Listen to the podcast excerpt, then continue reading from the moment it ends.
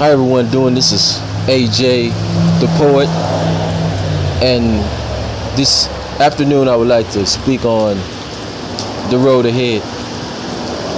As sometimes the road ahead may gets rocky, so I would like to recite something that I have written, and I share like to share with you, and just listen and let me know what you think. It's called the road ahead.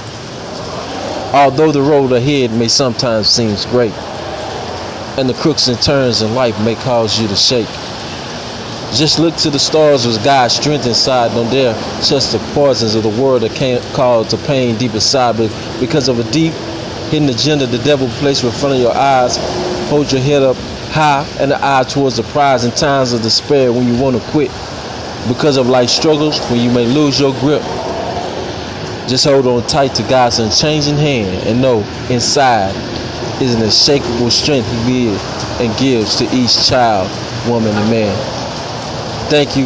Y'all have a great day. Peace.